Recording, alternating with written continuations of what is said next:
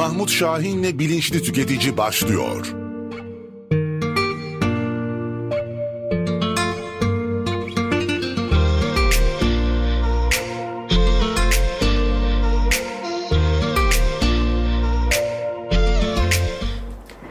Değerli Radyo Radar dinleyicileri ve Kayser Radar takipçileri Bilinçli Tüketici programı ile karşınızdayız. Ben Bilgen Ürülger. Tüketiciler Birliği Genel Başkanı Mahmut Şahin bizimle. Başkanım hoş geldiniz. Hoş bulduk Bilgen. Nasılsınız? İyi sıcakta gidiyoruz işte bakalım. Serin ama burası. Burası serin evet. Bilinçli Tüketici programını Instagram'da Radyo Radar 918, Facebook'ta Radar, Radar Kayseri, Kayseri Trafik Kaza Gündem, Kayserim.net, Kayseri'de son dakika ve işte radar sayfalarımızdan canlı görüntüleyebilir.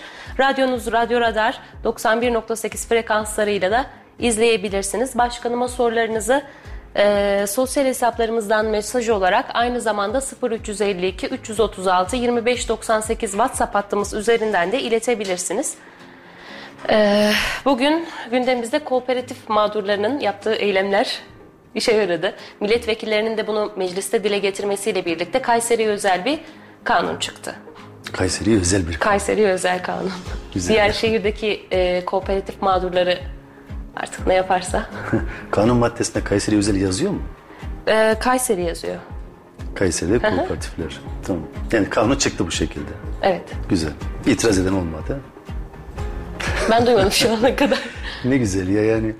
Gerçekten şenlikli bir memleketiz yani. Bizim tabii kendimize has bazı uygulamalarımız var. Bunu kanuna da sirayet ettiriyoruz doğal olarak. Hani şurada ayrı burada ayrı yapamıyoruz. Biz neysek meclis o. Yani meclis aslında Türkiye'nin yansımasıdır yani o yüzüdür. Biz e, torba kanunlar mesela hala ona alışamadık. Yani çuvallara kanun basmak, e, kanunu çuval çuval çıkartmak bize has bir uygulama. Yani çok vaktimizi alıyor, çok mesai harcamayalım. Bir oturmada işte bir çuval kanun çıkartalım.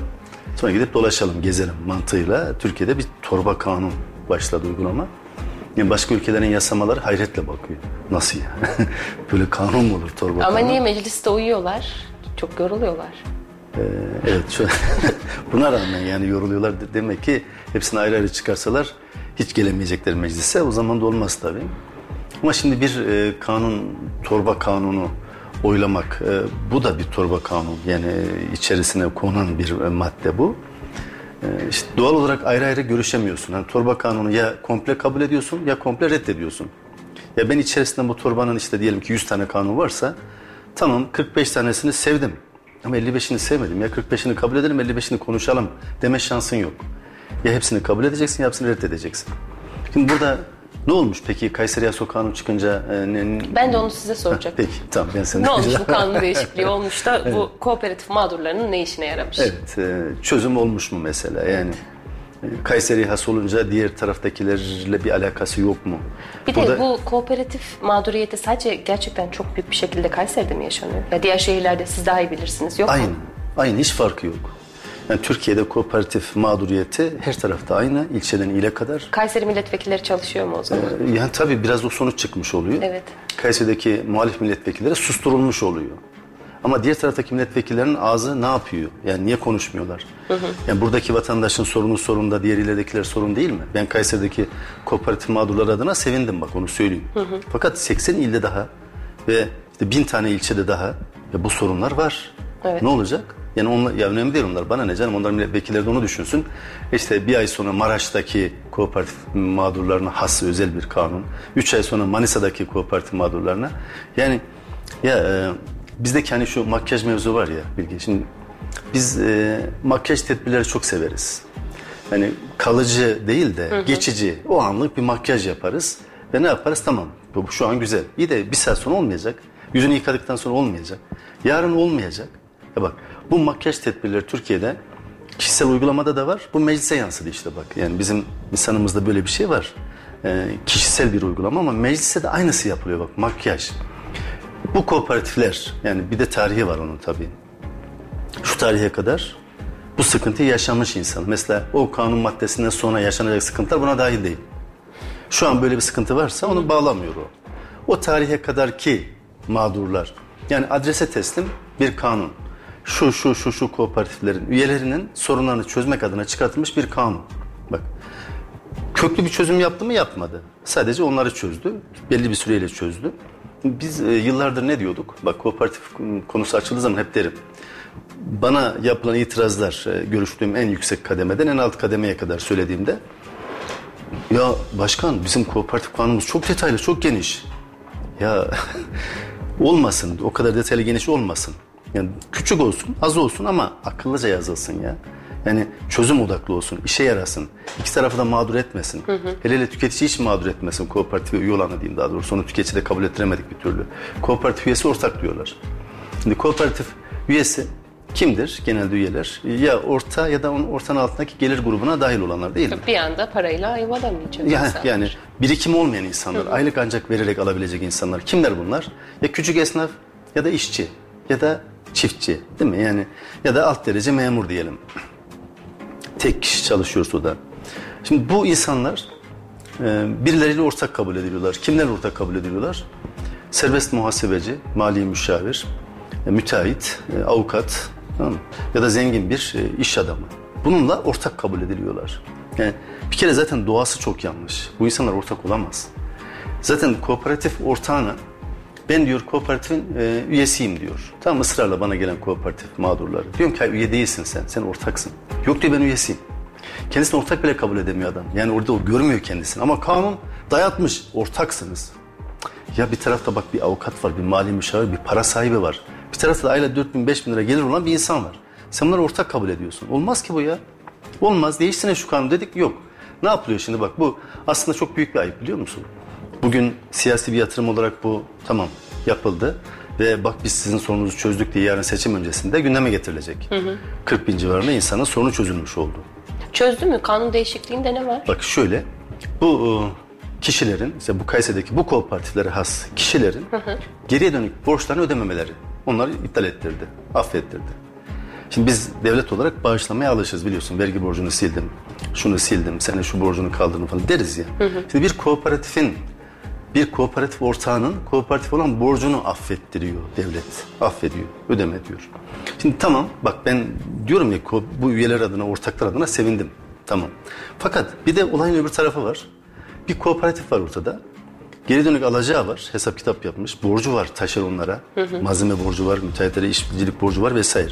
Bu borçları ödeyemeyecek şimdi o. Parayı alamayacak çünkü. Ne olacak? O ev yine yapılmayacak. Bak şimdi ya o kadar saçma ki yani dostlar alışverişte görsün. Ben yaptım oldu bak size kanun çıkarttım. Tamam o adam ödemekten kurtuldu. Ev sahibi olan adam ödemekten kurtuldu ama evini bekleyen adam var orada. Yapılacak.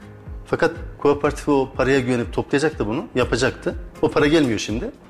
Ne olacak? O üyeye dönüp diyecek ki de ortağa. Kardeşim diyecek. Bak görüyor musun ya biz bizde bile aynı şey. Üyelik aslında normalde böyle olması lazım. Ben üye ol. Aynen bu evim şirketlerinin üyelik gibi mesela ya da bir ortak e, şey oluşturduk, e, gün oluşturduk. Hı hı. Yani bir üyelik gibi yani. Burada hani yapılması gereken e, o şirketlerin, kooperatiflerin e, ben e, evi yapamıyorum şu anda parayı alamadım. Dolayısıyla o karşımdaki kalan kişiler var ya evi olmayan ve ev bekleyen onlara yükleneceğim. 2000 lira aidatla olmaz bu iş. Bak o parayı da alamadım. Sen bunu 5000'e çıkartacaksın. E ben nasıl ödeyeyim 5000'i? Ödemiyorsa çık. Bak o kişiler mağdur olacak. Geriye dönük o kalabalık kitlenin, eylem yapan kitlenin hakkını vermek adına bu tarafta ev bekleyenleri de ne yaptık? Biz mağdur ettik. Evet. Onlar ne yapacaklar? Bu taraf teşekkür ederken bu taraf lanet edecek. Değil mi? Niye? Çünkü makyaj çözüm. Pansumanla bu iş olmaz.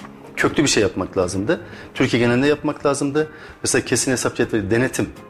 Bütün bunların bak hep söylediğimizde neye geliyor sonuç? Denetim Meclis geliyor. denetimini yapmıyor. Meclis denetimini yapsa hiçbir kooperatifte böyle mağduriyetler olmaz. En baştan bak kuruluşunda ne demiştim ben? Ya çok basit bunu çok sıradan bir zeka düşünür ya. Bir e, kooperatif kurulurken şimdi nereye başvuruyor? Çevre şehirciliğe başvuruyor. İşte ticaret il müdürlüğüne falan. Gittiğinde ben kooperatif kuracağım diyorum. Varıyorum oraya. Birkaç da hediye çantası götürüyorum. Paketle gidiyorum. Kooperatif kuruluyor. Senin ortağın var mı? Yok. Bulacağım. Peki arsan var mı? Kooperatif nereye yapacağım? Alacağım. Onu da alacağım. Tamam kooperatifine hayırlı olsun. Ya Amaç ev yapmak mı burada acaba? E, yok birilerini zengin etmek. Amaç birilerini zengin etmek. Onlar da zengin oluyor. Bak hani milletvekilliği meslek haline geldi ya. Hı hı. Adam yıllardır milletvekili, ondan sonra oğlunu milletvekili yapıyor falan. Bir meslek haline geldi. Milletvekilinden emekli oluyor adam düşün. 25 senedir, 30 senedir mecliste adamlar ya. Düşünsene yani bir işçi bile 15-20 sene sonra emekli olabiliyor ama milletvekili 30 senedir mecliste hem emekli maaşını alıyor hem de normal maaşını alıyor. Artı işte bir takım haklar iktidardaki duruma göre vesaire. Kooperatifçilikte de böyle. Kooperatif kuruluyor. Bu bir meslek haline geliyor. Kooperatif aslında meslek değildir bak. Kooperatif ihtiyaç halinde 10 kişinin, 50 kişinin bir grubun arkadaşının ya da iş arkadaşının ya da ne bileyim başka bir şekilde birlikteliğin sonucunda ihtiyaç halinde ortaya çıkan bir oluşumdur. O ihtiyaç biter, kooperatif de biter. Biz akrabayız mesela 50 kişi. Diyoruz ki ya bir araya gelelim, gücümüzü birleştirelim, bir arsa alalım ve kooperatifle ev yapalım, evimiz olsun. Bak amaç ne? Evimiz olsun. Oluyor sonra kapanması lazım. Fakat yok. O kooperatifi kuran X kişi ne yapıyor? Devam ettiriyor. Yeni kooperatifler kuruyor. Yeni ortaklıklar alıyor. insanları kandırıyor. Şuraya diyor işte e, yapacağım. Bak şu arsayla anlaşıyorum arsa sahibiyle. Burası çok güzel önünden cadde geçecek. Park var, cami var, eczane var, sağlık ocağı falan yapılıyor. Reklamlarla satış yapıyor. Bir müteahhit gibi satış yapmaya başlıyorlar. Sonra kooperatifin bitmesini istemiyor. Niye istemiyor? Çünkü kooperatif devam ettiği sürece ona aidat geliyor. Aidat geliyor Parası sürekli. kesilecek ister mi? İşte ha bak ne oluyor? O saltanatı kuruyor orada. Güzel bir ofis oluyor, çalışan oluyor, makam oluyor, belki arabası oluyor. Ve havasını atmaya kimi parasıyla? Ortakların o gariban, bir 4 bin 5 bine geçirmeye çalışan insanların parasıyla o saltanatı devam ettiriyor. Meclis ne yapıyor bu arada? Torbalara, kanunlara basıyor be, basıyor. Çözüm? Yok işte bak sıkıntı bu. Ya ben diyorum ya bak bana bir kooperatif kurmak için birisi gelse ben yetkili olsam. İlk olarak soracağım kaç ortağın var? İşte bulacağım, bul da gel. Yürü yürü, bul da gel. Ne, ne kooperatif böyle mi kurulur kardeşim? Kooperatif bir araya gelir insanlar. Der ki biz şöyle bir ev yapmak istiyoruz. Hepinizin ortak amacı olur. Burada senin gözün bir türlü oynuyor derim başkana ben. Yine o kooperatif kuran adama. Öteki adamın derdi ev. Senin gözün fırıl fırıl derim. Yani derdin başka senin. Kurdurmam. Sonra hadi ortakları buldu. Getir bakayım şu ortakların listesini kardeşim. Getir. Kaç ortağın var? 40. Ha tamam 40 tane daire yapılabilir. Bir blok alırsın, bir parsel alırsın 40 daire olabilir anlar. 10 kattan işte 4'er daireden 40 daire olur. Bu güzel. Fakat bunların bir gelir durumuna bakayım bakayım. Sana ortak olmak istemiş bunlar ama bu inşaatı bitirebilecek gücü var mı bu adamın? İnşaat birim maliyeti belli. Sen kaç senede yapmayı düşünüyorsun bunu? 40 senede. Yürü git işine. Yani 40 sene sürecek bir kooperatif düşünsene. Bunu anlattım ben daha önce yani. Cidden etkilendiğim olaylar da var. Kadın kooperatife giriyor yeni evliliğinde daha nişanlıyken kooperatife giriyorlar nişanlısıyla birlikte. Geçen geçen ay diyor kızım evlendirdim diyor. Hala kooperatif bitmedi diyor bak. Böyle düşün 20 sene 25 sene süren kooperatifler. Bu kooperatifçilik mi? Niye böyle oluyor? Çünkü denetim yapılmıyor. Denetimi yapmayanlar bak bu mağduriyetleri çıkartıyorlar. Bu mağduriyetlerden sonra da saçma sapan yeni bir mağduriyet çıkartıp şehre özel kanun çıkartılıyor. Şimdi ben diğer şehirlerin milletvekili olsam ya yıkarım o meclisi ya. ya bu bir sorunsa benim şehrimde de var. Ya bir çözümse orada da çözülsün. Niye sadece oraya has? Hayırdır? Ne oluyor? Ya da dedim ya geriye kalanlar ne olacak? O Özel adamlar bir şehiriz ya biz o yüzden. geriye kalan o adamlar nasıl bitirecek o evi? Bunların hepsi çıkacak. Bak çıkacaklar ve ne olacak biliyor musun Bilge? Şimdi kooperatiflerde kanun zaten kooperatifi koruyor. Ortağı korumuyor. Üye dediğimiz kişileri korumuyor bak. Kooperatifin kendisini koruyor. Ben ödeyemedim. Çık diyor. Tamam. Kaç lira ödedin şimdiye kadar? Adam 10 senedir ödemiş. Bak 10 senedir. Paranın pul olduğu dönemde. Yani şu şu şu an. Eskiden kıymetliyken ödemeye başlamış. Şimdi para pul olmuş. Adama diyecekler ki ödediğin toplam TL şu kadar. Bak 10 senedir ödediği parayı diyelim ki 100 bin lira ödemiş toplamda. 100 bin lira normal şartlarda o girdiği dönemlerde çok rahat bir ev edebiliyordu değil mi? Girdiği Evet. dönemlerde. Ama şimdi bir oda bile etmiyor bir 100 bin lira. Ve bu adama 100 bin lira alacağım var diyecekler. Parası pul olacak adamın. Sonra da bunu ödemeyecekler. Biliyor musun? Kooperatif kanuna göre kooperatiflerin çıkan ortaklara ödeme hakkı var. Şöyle hakkı var. Ya 36 eşit taksit ödüyor ya 3 yıl taksitle ödüyor 12 12 12 36 ya da 36 ay sonra tek parça ödeme hakkı var kooperatifin. Bak Ama böyle şey olur mu ya bu? dur daha bitmedi. 36 ay sonra ödemezsen ne olacak? Hiçbir şey yapamıyorsun. Bak şu anda kooperatiften alacağı olup da alamayan, hiçbir şey yapamayan binlerce kooperatif mağduru var. Bunu gördü mü arkadaşlar acaba? Bu yasayı çıkartanlar, Şehraz yasayı çıkartanlar. Kooperatifin sen hesabına haciz koyamazsın. Kooperatifin aidat hesabı var ya, üyeler aidat yatırıyor ya ortaklar. Onun, o hesabı haciz koyamazsın. Ne güzel yetkiler ya. Ya bak işte onun için Kooperatif mi açsak acaba? Allah nasip etmesin. Hakikaten yani o insanların mağduriyet üzerinden o e, Evet. çocuklarından kısıp kendi e, masraflarından kısıp kooperatife ev sahibi olacağım diye vermelerinden nimetlenmek yani zıkkımdır o ya. Yani zıkkımdır bak başka bir şey değildir. Ve bunu yaşayarak görüyoruz zaten. Bu rahatsız etmiyor beyefendileri. Gitmişler bak kooperatifi tıkayacak. Ondan sonrakileri mağdur edecek bir uygulama başlatmışlar. Ya biz istiyoruz ki kooperatif kurulurken denetleyin kardeşim. Ortaklar çağrılsın. Gelir durumuna bakın. Gelir Bundan sonraki çözüm sizce ne olabilir? Yok ya buradan ben bu gidişat çözüm falan beklemiyorum zaten. Benim söylediğim çözüm çok net. Kooperatif kurulurken ortaklar belli olur. Liste gelir. O listeyi devlet bir inceler. Der ki bunlar bu kooperatifin altından kalkabilir mi? Senin 4 bin lira gelirin var kardeşim. Sen kooperatife giremezsin. Giremezsin olmaz. Sen oradan öz ödesen ödesen 1000 lira ödersin ayda. Ayda 1000 lira taksitle bir bina bitmez. Sadece kooperatif yönetiminin masrafına gider o. Bunun masrafına gider bak. Dolayısıyla mantıklı olarak yöneten diyecek ki aylık geliri en az 10 bin lira olacak kardeşim bu kooperatife girenin. Şunun adamın geliri belli ben devlet olarak görüyorum. Beyan etsin o da bana. Tamam. Bu belli. Ben bunu almam diyecek. Ortaktan kabul etmeyecek onu. Bak bu kooperatife de izin vermeyecek. Diyelim ki gelir durumu tamam düzgün hepsinin de. 40 tane üye var. 40'ında geliri 10 bin ve üzerinde. Tamam bunlar kooperatifi yürütebilirler dedik. Bundan sonra ikinci soru başlayacak. Hemen kabul edilmeyecek. Tamam hangi arsaya yapacaksınız bunu? Bakacağız. Bulun gelin. Ben izin vermem buna. Bulun gelin kardeşim. Aldığın arsa mesela. Nerede? Çok işlek bir yerde, güzel bir yerde, kıymetli bir yerde. Bu sefer ne olur? O arsa payı dediğimiz arsa sahibinin bir payı olur. Yani toplamda 40 daire varsa arsa sahibi der ki buranın 30 tanesi benim kardeşim. 10 tanesi sizin der müteahhide. Şimdi sen kooperatif olarak yaptıracaksın. Tamam vergilerden muafsın. KDV'si falan düşük %18 değil daha %1 de yaptırıyorsun zaten. Onun için cazip geliyor. Vergiden de kurtardın. Ama arsa sahibine daire ödeyeceksin. O zaman 40 ortağa 40 tane daire veremeyeceksin. Gene kabul etmem. Sen bana makul, mantıklı 80 dairelik bir arsa bulacaksın. Yarısı arsa sahibinin olacak. Bu 40 kişinin de dairesi olacak. Şekilde kabul ederim. Kooperatif öyle izin veririm. Böyle yapılıyor mu? Bak çok basit. Daha başta ben çözüyorum sorunu. Hiç uzatmaya gerek yok. Kopar, geniş geniş kopar, kapsamlı ko Ya boş ver. Kanun kapsamı bana ne? Çözümlü değil ki seninki saçma sapan sıkıntılara doğuruyor. En başta iki tane denetim mekanizması. Ortaktan ödeme gücü olacak. Arsayı da göreceğim. Arsa sahibiyle kat sözleşmesini de göreceğim. Burada herkesin daire sahibi olacağını bileceğim. Ben bilirim maliyeti, ödemelerin ne kadar olması gerektiğini. Bu altından kalkabilir. Öyle izin vereceğim. Öyle olmuyor. İki tane hediye çantasında kooperatif kuruluyor. Ve buna bir son verin.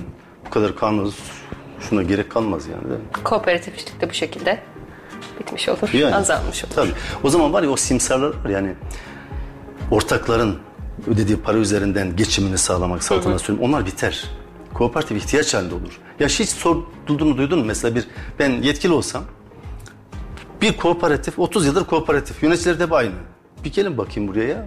ne yapıyorsunuz? Hayırdır ya? He, ne, ne, ne oluyor? Kardeşim madem müteahhiti sevdin bu kadar bir inşaat şirketi kur. Ama yok kooperatifçilikte ortaklardan para almak, onları kandırmak, bugün birinin giderse üç tanesi gelir falan, ve- vergiler düşük bak. Bir de he- eğer şey genel kurulu falan uy- uygun yapıyorsan, her şeyini uydurup yapıyorsan, yaptığın harcamaları da kapatıyorsun, insanları susturuyorsun, kimse konuş. Diyorum ya bak ortaklık değil o. Bir orada garip garip, hiçbir şey bilmeyen, kanun bilmeyen, nizam bilmeyen adam Yani bir tane ev beklentisi var. O da ev sahibi olabilirse.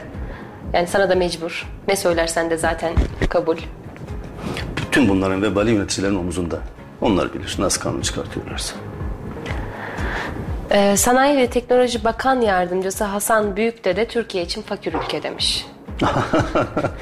İlginç. Türkiye fakir ülke demiş. İlginç. İlk defa bir yönetici Türkiye'nin fakir olduğunu kabul etmiş. Evet. E Ne kriter ne? Niye fakir demiş?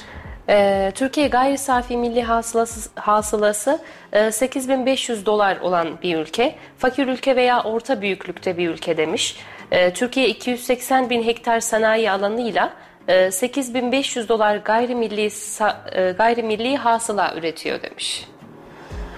Ee, başka ülkelerin e, gayrimilli hasılalarını da saymış. 40, 50, 60. Ee, Evet 650 bin hektarda İtalya 31 bin dolar, Fransa 922 bin hektarda 36 bin dolar, Almanya'nın 1,5 milyon hektarda 46 bin dolar gayrimilli e, Safi. söyleyemedim Gayri gayrimilli hasılası olduğunu belirtmiş. Ee, eğri bu eğriyi düzeltmek lazım. Türkiye 8500 dolarlık fakirlik sınırı içinde gidip gelecek kendisini kurtarması mümkün değil demiş. Ee, görevde duruyor mu bu adam? E, hala duruyor. yani, e, Program bitimini almış olabilir. yani çok fazla duracağını zannetmiyorum ben. e, bu lafı söyleyen bir insana Türkiye'de görevde tutulmaz. Yani doğruyu mu söylemiş? E, tabii doğru söylerken e, verdiğiniz örnekler de önemli. Yani e, tamam Türkiye fakir bir ülke bunu kabul edelim. Gelişmekte yani, olan bir ülke. E, yıllardır gelişmeye ama bir türlü gelişemeyen. Gelişmekte olan demek şimdi bak orada gelişmekte lafı var ya bizim hoşumuza gidiyor aslında. Çocukken evet. öyle olurdu. Halbuki diğer taraftan bakışı bunun fakir ülke yani gelişmemiş ülke. Bak bunu kabul etmek lazım. O algı politikalarcıların söylemi bizi biraz rahatlatmak uğruna gelişmekte gelişmekte. Valla ben işte 40 yıldır biliyorum gelişmekte ülkeyi olan ülkeyiz ama bir türlü gelişmedik.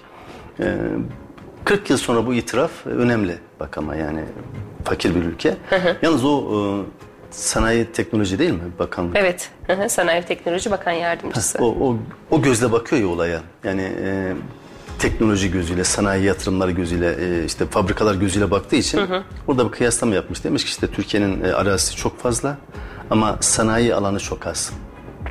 Evet sanayicilere ve işte bürokratlara da e, onunla da ilgili bir açıklama yapmış. Ya böyle vasatlıkla devam edeceğiz kardeşim, birbirimizi yiyeceğiz ya da çemberi kıracağız demiş.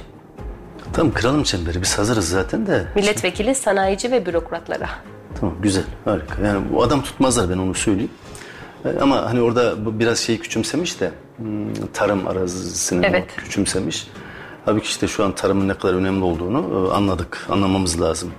Yani yarın bizi o teknolojiye karnımızı doyurmaz e, ama yani bizim gıdaya her zaman için ihtiyacımız var. Ha, tarımı ne kadar becerdik, bu kadar tarım arazimiz var da çözebildik mi? Onu da çözemedik, o da ayrı bir mevzu da. Hı hı. Keşke onu çözebilseydik de tarım ülkesi olabilseydik. Kendi kendine yeten bir tarım ülkesi. Hani 40 yıldır gelişmekte olan ülkeyiz ya. 40 yıldır da kendi kendine yeten nadir tarım ülkelerinden diye söylenir. Ama sonra anladık ki bir sürü ithalat malımız var. Sürekli mal ithal ediyoruz. Hı hı. Yani o, o da var. Ee, şimdi bu beyefendinin e, söylemiş olduğu tamam doğru. Sanayiye yatırım artsın ama sanayiye yatırım niye artmıyor? Yani sanayimiz niye artmıyor? Bunun sebebi de kendileri. Yani başka bir suçlu mu varmış? Onu, evet, onu Sanayi Bakan Yardımcısı. E, tabii yani sanayi. siz demek ki sanayi yatırımlarını engelliyorsunuz. Sanayi yatırımı cazip hale getirmiyorsunuz. Sanayiye yatırım yapacak insanları Türkiye'ye almıyorsunuz, kovuyorsunuz, sıkıntılar çıkartıyorsunuz. Yani onların önüne engeller çıkartıyorsunuz. Bürokrasi engel çıkartmayı çok sever. Bürokrasi varlığını engellerine borçlu olduğunu düşünüyor. Ben ne kadar çok engel çıkartırsam o kadar başarılı bir bürokratımdır. Tamam mı? Dolayısıyla engel çıkartayım. Kime çıkartıyor engeli? Yatırımcıya çıkar. Yatırımcı kim? Bizim ülkemizin insanı. Ya da fark etmez yabancı yatırımcı. Önemli değil. Buraya yatırım yapacak, parasını getirecek. Hı hı. Bak şimdi ne Amerika, ne Almanya, ne İngiltere, ne Çin, ne Rusya yabancı yatırımlar çökmedi. Tam tersi kalkındı bunlar. Evet. Yani para gelsin buraya, para gitmesin. Bizim ülkeden para kaçıyor uçaklara koyup koyup götürüyorlar değil mi? Yani kimisi Bitcoin'den dolandırıyor götürüyor. Kim işte şuraya yatırım yapacağım diye alıp götürüyor. Çalıp götürüyorlar parayı. Gitmesin para gelsin. Var Burada... olanı kapatıyor, fabrika açmıyor. Ya buradaki paramız kaldığı gibi dışarıdan da para getirmenin yollarına bakalım. Hı hı. Bu arkadaş biraz da kafasını çalıştırırsa inşallah dükkanını açılır. Öyle diyelim. Evet, Tarım Bakanlığı'nda e, şu ana kadar şu ana kadar bloke olmuş durumda olduğunu belirtmiş. E, bu da bizim bakanlığımız 80-100 milyon metrekare ilave edebileceğimiz alanları e, burada mera var, burada ot var, burada kök var, bilmem ne var. Blok. Neticede biz böyle şeylere büyütme imkanına sahip değiliz. Felsefemizi değiştirmemiz gerekiyor demiş. Evet, doğru söylüyor. Ee, ben o kadar çok şikayet geldi ki ben oradan biliyorum. Hı hı. Ee, mesela vatandaş hiç kullanılmayan atıl bir arazi var. Tamam O araziye işte domates dikiyor diyelim ki. Varıyor domates dikiyor. Çünkü kimse sahibi yok işte devlet hani mera dediğimiz arazi. Hı hı. Ondan sonra o jandarmalar geliyor. Hop sen ne yapıyorsun? Ne yaptım? sen meraya işte domates dikmişsin. Ya kötü bir şey mi yaptım işte? Ya kötü bir şey de yapmadı da orada onun değil ya sonuç olarak. Kimin? Devletin. Tam devlet onu teşvik etsin. Boş duruyor o arazi dikilebilir. Desin ki ya gel sen boş ver tarla falan alma. Şuraya de ki bura benim. Tarla benim. Devletin bak. Devlet malını verir mi sana? Vermez. Benim ama ektik. Hatta bölüştür. Köyleri çağır. Arkadaşlar gelin buraya. Bana taahhüt edeceksiniz. Dikeceğinize dair. O taahhüdünüzü alırım. Dikmezseniz ceza keserim size. Ya bununla ilgilenmezseniz. Ver herkese bölüştür köyde o arazileri. Dikilsin ya. Yani bak istihdam olsun. Üretelim. Hatta bu üretimi sağlıklı yapalım. Ata tohumundan yapalım. Elin gavuruna muhtaç olmayalım. Onların tohumuna muhtaç olup genetikleriyle oynamasına müsaade etmeyelim mesela. Bak şimdi o tarımda oynanan oyunlar bunun önüne geçmek noktası Tarım Bakanlığı ne yapmış? Mesela bu adamın itirafını ben Tarım Bakanlığı'na da duymak isterim. Biz tarımı beceremedik. Tarımda geri kalmış bir ülkeyiz. E bir şeyler yapasın değil mi? Tabii hep aynı örnek veriliyor ya işte 10 yıl önce yediğimiz bir elmadan şu an aynı vitamini alamayız. Tabii alamayız. Hatta vitamin de alamayız artık. Yani biz ona benzer şeyler yiyoruz. Yani görüntüsü aynı, Evet. kokusu aynı belki. O aromayı veriyorlar ama içeriğindeki kalite, zenginlik açısından vitamin, protein falan yok. Onları bitirdiler onu. Tabii domatesler kokmuyor. O salkım domatesler kokmadığı gibi bir de içinde böyle şey var.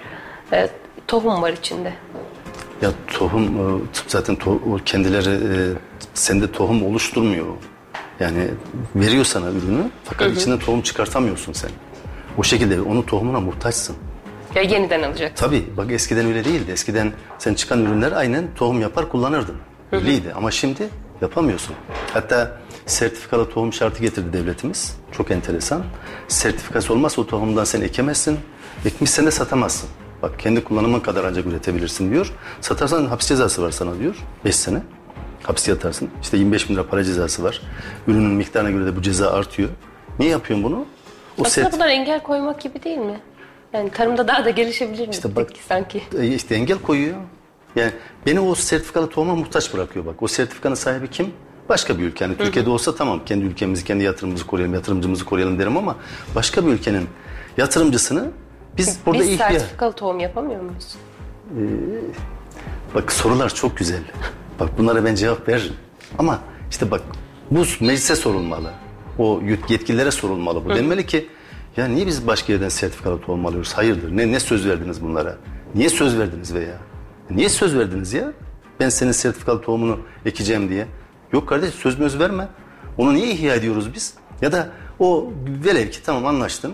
O sertifikalı tohumun içeriğini analiz edecek, bunun bizim ülkemiz üretilip üretilmeyeceğini, faydalı olup olmadığını idrak edecek, kendi laboratuvar araştıracak imkanı var mı? Bu da yok. Yok. Yani ne verirse kabulümüz. Genetiğimizle oynayabilirler, sağlığımızla oynayabilirler. İleriye dönük bizi felç edebilirler. Bak her şeyle onlara muhtacız. Evet. Ama biz kendi kendine yeten nadir tarım ülkelerinden biriyiz 40 yıldır lafa bakarsan. Ta önceden beri de belki Menderes döneminden beri böyledir. Bütün siyasetler bu lafı kullandı. Şimdi bakıyoruz ki yurt dışına ithal ediyoruz sürekli ürünleri. Ya biz hani yetiyorduk kendi kendimize. Ne oldu birdenbire? Yani acı gerçekler ortaya çıkıyor. Bu iti- bak bu itiraflar bu adam görevden alınsın alınmasın bilmem ama bak doğru söylüyor. Türkiye fakir bir ülke. 8500 dolar sonuçta milli gelir. Bak 8500 dolar ortalama. Şimdi yıllık gelir 8500 dolar olmayan insan da var. 85 milyon dolar olan insan da var. Ortalaması 8500 dolar bunun. Yani senin de gelirin 8500 dolar. Evdeki kardeşin de 8500 dolar. Çalışmayan kardeşine de biz veriyoruz onu yani. Kişi başı olduğu için kişi başı milli gelir bu rakamlar. Türkiye'de 8500 dolar kişi başı. Şimdi birçok kişiden ben şunu duydum. Ya diyor nasıl oluyor diyor. Ben evde tek çalışan benim diyor başkanım. Dört kişiyiz. Bir iki çocuk var bir de hanım var. Bir tek ben çalışıyorum diyor. Nasıl 8500 dolar, çocuğum nasıl 8500 dolar gelir oluyor diyor. Onun olması için aslında 8, 16, 24, 32, 34 bin dolar o eve girmesi lazım ki kişi başı 8500 dolar olsun değil mi? Ama yok. Oraya aslında 2500 dolar giriyor o eve. Fakat bir başkasının evine e, 100 bin dolar giriyor. 500 bin dolar giriyor ortalama alınıyor. Yani herkesin kişi başına düşen gelir değildir o. O bir istatistik oyunudur. Ve biz böyle bir rahatlamaya e, giriyoruz o durumda. Şimdi bunu Avrupa'da kıyasladığında işte 30, 40, 50 bin dolar tamam gayet güzel rakamlar. Onlar için iyi, yaşanabilir bir rakam ama bizim için 8500 dolar. Yani yıllardır hep şu dendiydi ya. Türkiye'de mazot çok ucuz. Bak Almanya'da işte bir buçuk euro, işte Amerika'da 2 dolar dendi dendi. Ama bizde şu kadar. E şimdi oraya geldik. 2 dolar oldu bizde de şu anda e, mazot. 2 dolar oldu aynen Amerika'daki gibi. Yani düşünsene Amerika'daki gibi gelirimiz var mı? Yok. Yani biraz algı malgı işte götürüyorlar politika. İşte ta başa gel işte bir şehre has kanun çıkartırsan, bir şehirdeki bazı kooperatiflere az şu tarihe kadar kanun çıkartırsan, yani Türkiye'nin bu konumda olması da çok değil. Bir reklam arası verelim ardından devam edelim. Ee, değerli 91.8 Radyo Radar dinleyicileri ve Kayser Radar takipçileri Mahmut Şahin'le Bilinçli Tüketici programımıza kısa bir ara veriyoruz. Bir yere ayrılmayın.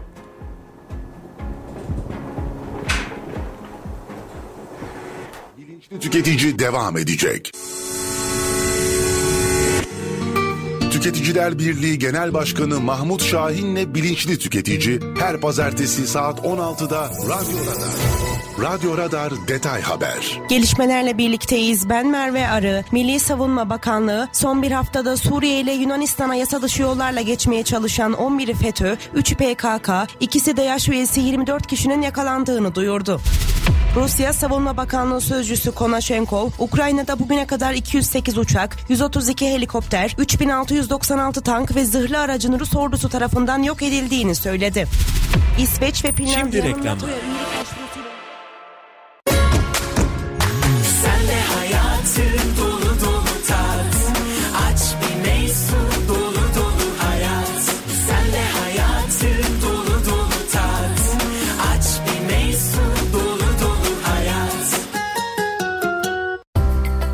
Neotek, kurumsal çözümler. Binalarınız için merkezi uydu sistemleri, görüntülü diyafon, işletmeleriniz için güvenlik kamerası, hırsız alarm sistemleri. Gözünüz arkada kalmasın. Adres Sahabiye Mahallesi, Örnek İş Merkezi, kat 4, numara 404. Telefon 0352 220 44 33.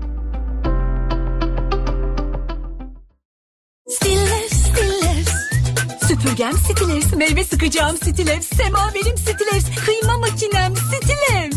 Stillers, Stillers. Artık mutlu herkes. Özerpan Vinsa Pencere'de devrim yaptık. A sınıfı binalar için A sınıfı pencereler ürettik. 3 camlı, 3 contalı, ısı camlı pencereyle yazın yanmak, kışın donmak kaderiniz olmayacak. Gökyüzünü ısıtamazsınız ama doğru yapılan ısı yalıtımıyla 4 mevsim konfor, 4 mevsim tasarruf sağlayabilirsiniz. Siz de konforun keyfini sürmek için Özerpan Vinsa showroomlarına uğrayın. Ayrıntılı bilgi için 444 62 30 www.özerpan.com.tr Kelepçeler, setler, kolyeler, pırlantalar, altın ve döviz en iyi fiyata İhsan Mücevherat'ta. İhsan Mücevherat, Kazancılar Çarşısı, Katrancılar Sokak'ta. Vinsa camlama sistemleri Özerpan güvencesiyle Kayseri'de. Isı camlı, katlanır cam balkon sistemleriyle evinize yeni ve şık yaşam alanları ekleyin. Özgün tasarım detayları, üstün donanım özellikleriyle Vinsa camlama sistemleri konforun keyfini sürmek için Özerpan Vinsa showroomlarına uğrayın. Unutmayalım ki doğru yapılan ısı yalıtımı 4 mevsim konfor, 4 mevsim tasarruf demektir. Ayrıntılı bilgi için telefon 444 62 30 web www.ozerpan.com.tr Reklamları dinlediniz.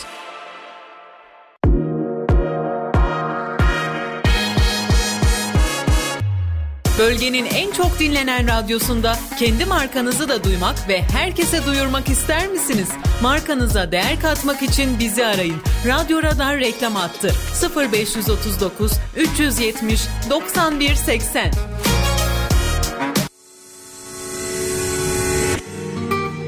Bilinçli Tüketici devam ediyor.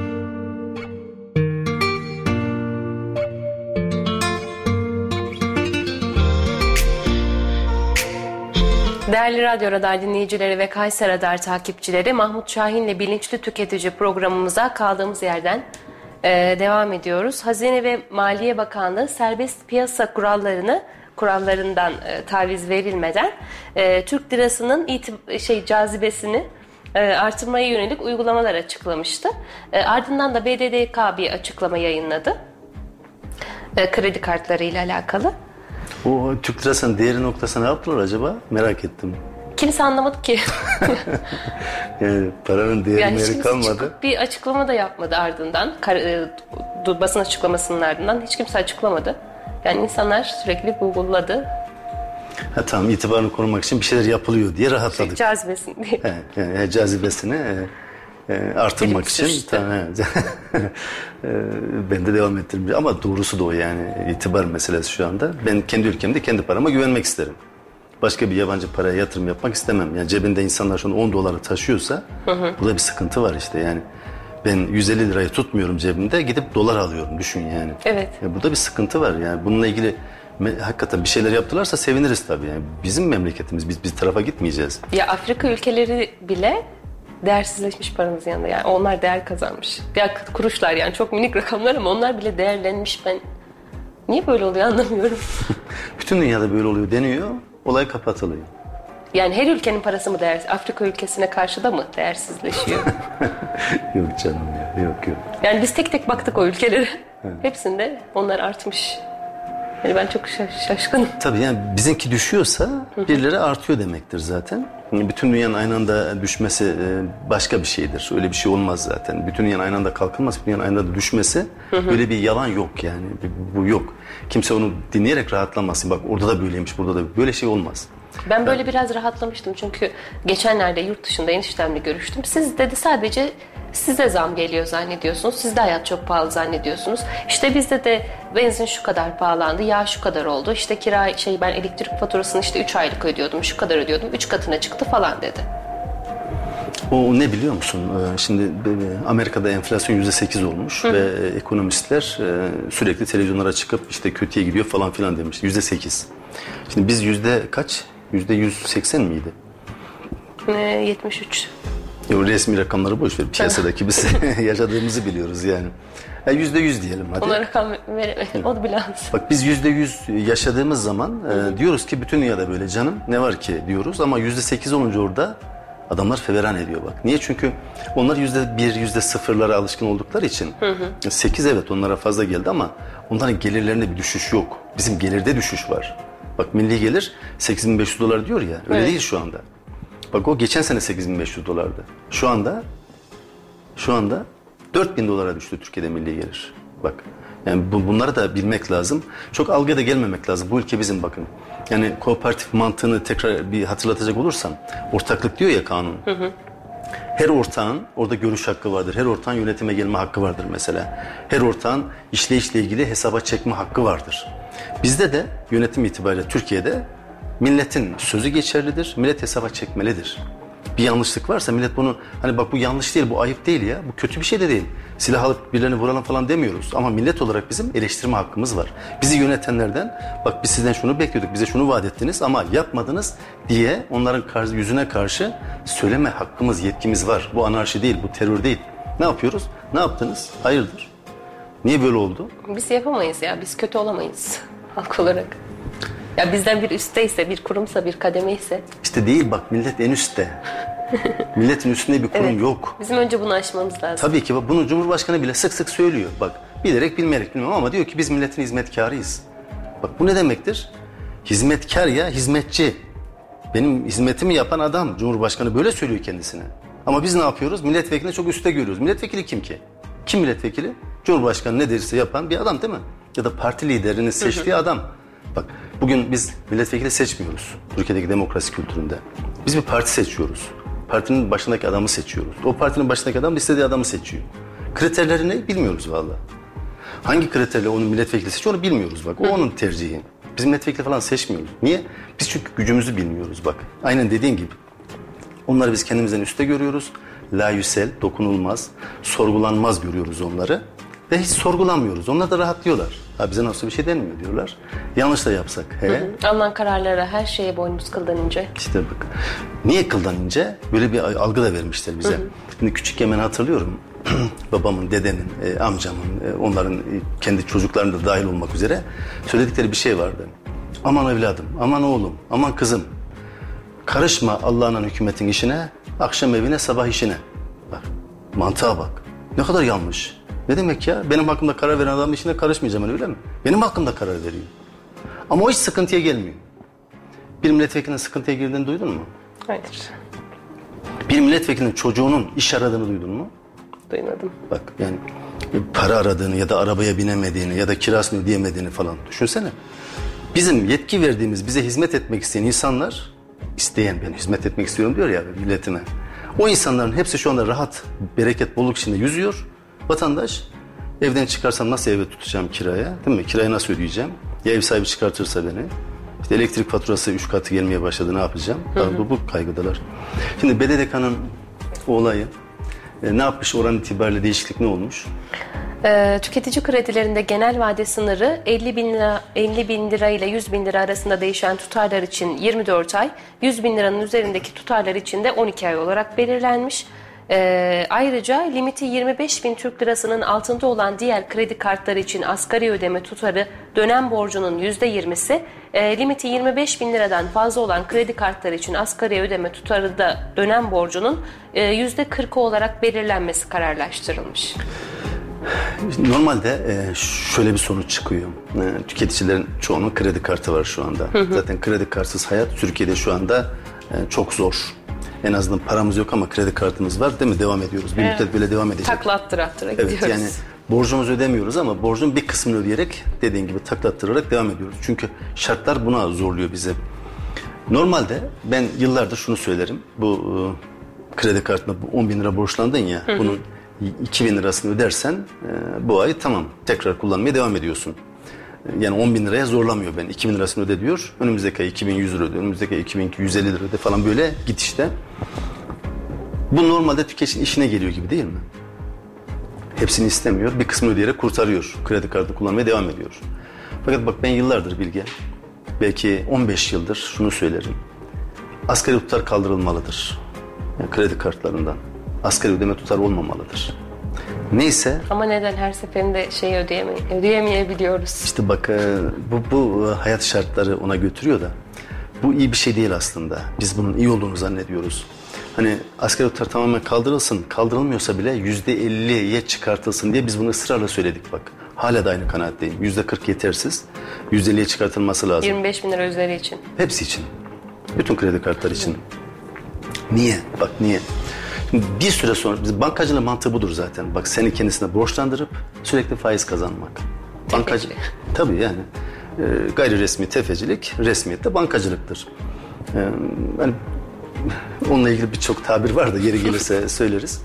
Şimdi ben borçlanıyorum, harcama yapıyorum, kredi kartına güvenerek yapıyorum. Bak cebimde param yok, parama güvenmiyorum. Kredi kartım var diyorum. Yani bankaya borçlanıyorum aslında. Borçlan, bir borç oluşuyor. Birine borçlanarak başka birini hallediyorsun. Şimdi bu doğru bir şey değil bak sonuç itibariyle. E, hep hüsran getiriyor beraberinde. Ben rahat rahat borçlanıyorum fakat banka bunu bize hayrana vermiyor. Tamam 2000 öde geriye kalanı ben faiz işletmem demiyor. Faiz işletiyor Evet. geriye kalanla banka. Ve istiyor ki aslında bütün müşteriler böyle olsun. Düzenli ödeme yapan, sen mesela bu ay kredi kartıyla diyeyim 10 bin lira harcadın, 10 bin de götürdüğün zaman da yatırdın. Seni banka hiç sevmez. Bak düzenli ödeme yapan, çünkü ondan faiz kazancı yok. Hatta ona hizmet ediyor. Senin yaptığın harcamayı bir ay sonra öteliyor. O karşılıyor, banka ödüyor senin adına. Sen bir ay sonra götürüp faizsiz ona yatırıyorsun ve konu kapanıyor. Bunu sevmiyor banka. Banka istiyor ki askeri tutarını öde, geri kalan faiz işleteyim. Ve ne oluyor o faiz? Birike, birike, birike, birike senin geleceğini ipotek altına alıyor. Evet. Bak şu anda hani hep söylenir aileler yıkılıyor, boşanmalar oluyor değil mi? Yani intiharlar oluyor. Bir sürü fecaat, kavga, gürültü yaşanıyor. Şimdi bunun sebebi ne? İşte düzensiz harcamalar. Ya bunu, Tabii şey gibi böyle mesela hiç para harcıyormuşsunuz gibi gelmiyor. Benim cebimde 200 lira varsa 200 lira duruyor. Ama karttaysa asla durmuyor. Evet 2000 lira, 3000 lira, 5000 lira rahat rahat harcayabiliyorsunuz. Dıt çekiyor gidiyor değil mi? Hiç para veriyorum gibi gelmiyor Evet, ki. evet. O faizleri öderken farkına varıyoruz aslında. Bir yerde tıkanıyoruz. Bu sefer de ne yapıyoruz? Aslında bak şimdi ekonomi politikalar yanlış. Tamam bankacılığın mantığı da bu. O da tamam ama biz doğru yapıyor muyuz? Biz de doğru yapmıyoruz. Bak. Yani banka faizden para kazanacak adamın derdi böyle sana ya parasını versin. Bak kuruluş amacı o. Şimdi birikiyor, birikiyor sonra vay nasıl bankacılık bize bana faiz işletmiş. Devlet işte iyi çalışmıyor benim gelirim. Şimdi ayağını yorganla göre uzatmazsan tasarruf dediğimiz olayı yapmazsak biz hep birikecek bu. Ve bak o, o asgari tutar 25 bin üzerine yüzde 40 tamam kötüye göre iyi bir hamle. Ama yetersiz bir hamle. Hani yetmez ama evet diyeceğimiz şeylerden. En az yüzde elliye çıkmalı limit falan düşünülmeden. Bütün kredi kartlarında asgari tutar yüzde elliye çıkmalı. Yüzde elliyi ödeyemeyenlerin kredi kartı iptal edilmeli. Bak edilmeli. Şimdi normalde bunu ben söylerken aslında Etmezler yapılandırırlar. hani tüketicinin aleyhine bir şey söylemişim gibi düşünülüyor. Birçoğu da ya niye böyle söylüyorsun başkan falan diye kızıyordur muhtemelen bak. Ama emin ol bu doğru. Yani ben cebimdeki paraya göre hareket etmeliyim. Bankaya borçlanmamalıyım. Çünkü bankaya borçlandığında bak 3 ayda ödemediğin zaman senin üzerine kırmızı bir çizik atıyor banka. Bak bir daha senin durumun iyi de olsa ihtiyacın olduğunda gerçekten hiç kimse sana bir şey vermiyor. Niye? Çünkü üzerinde kırmızı bir çizik var. Ödeme yapmadın 3 ay. Seni çiziyor. 5 yıl sonra siliniyormuş falan hikaye. Yani Evet. o sicil silinmez. Bankada duruyor o. Yani tamam Merkez Bankası kayıtlarında tam sicilin iyi gözüküyor da devlet açısından. Fakat o banka sana kırmızı çizgi atıyor. Bankalar Birliği'nin ortak bir tablosu da var. Diğer bankalar da görüyor bunu. Senin üzerine çizik atıldığını. Bütün bankalar sana çizik atıyor. İhtiyacın olduğunda da alamıyorsun. Ama benim arkadaşım şey demişti. O bayağı böyle bildiğiniz borçlu karabatak biri. Ee, o kırmızı listeye falan düşmüştü. Bir avukatla falan görüştü. Ben onu sildim artık dedi. Kredi de çökebiliyorum dedi. Ben şaşırmıştım. Yok bir kere bak o kırmızı çiziği atan bankadan asla alamaz. Onu söyleyeyim. Bir başka banka bunu görmemiş olabilir. İşte 5 yıl sonra hiç dikkat etmeden yoksa siciline bakıp detaylı araştırma yapmana vermiş olabilir. Aldığı çok basit rakamlardır. O kefili olabilir, vardır. Şey, kefili vardır. Yoksa banka karşımdaki bilgi yani. Bankalara kolay kolay madik atılamaz. Bankalara sen mahkumsun. Bak bankalar sadece kredi kartıyla ya da ne bileyim senin borç alacağınla da bırakmadı işi. Varlık şirketleri kurarak olayı sonsuza kadar uzattı. Yani bir varlık şirketi bankasına para bulamadığı zaman ümidi keser, kapatır, atar. Sigortadan parasını alır, atar e, fonuna gider o. Fakat öyle değil artık. Varlık şirketine veriyor, kendi kurduğu şirketi arka bahçesine veriyor ve o sene 20 30 sene 40 sene boyunca takip ediyor. Bak yani öyle kolay değil bankalara Sadece bulaştığı de zaman. değil, ailenin, Tabii akrabalarının. aa. Hem de nasıl? Yani bak savcılık cezalarına rağmen. Şimdi bugün e, birisi aradı beni yine.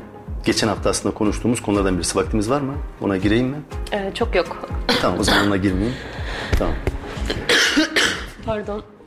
Sıcak soğuk karışımı olunca böyle öksürük oluyor. Evet. Duramadım. Tamam. tamam. Şimdi klimada Pardon, çarpmış olabilir. özür dilerim. Ee, o zaman burada bitirelim. Ağzınıza sağlık. Senin de eline sağlık. Ee, Değerli Radyo Radar dinleyicileri ve Kayseri Radar takipçileri Bilinçli Tüketici programının sonuna geldik. Ee, Bu hafta Kayseri Özel Kanunu, Bakan Yardımcısı Hasan e, Büyükdede'nin açıklamalarını ve BDDK'nın açıklamasını konuştuk. Ee, Konuğum Mahmut Şahin'e teşekkür ediyorum. Haftaya pazartesi günü saat 16'da devam edemeyeceğim galiba. Allah şifa versin. Ee, Sağ olun. Görüşmek dileğiyle. Saat 16'da görüşmek üzere. Hoşçakalın.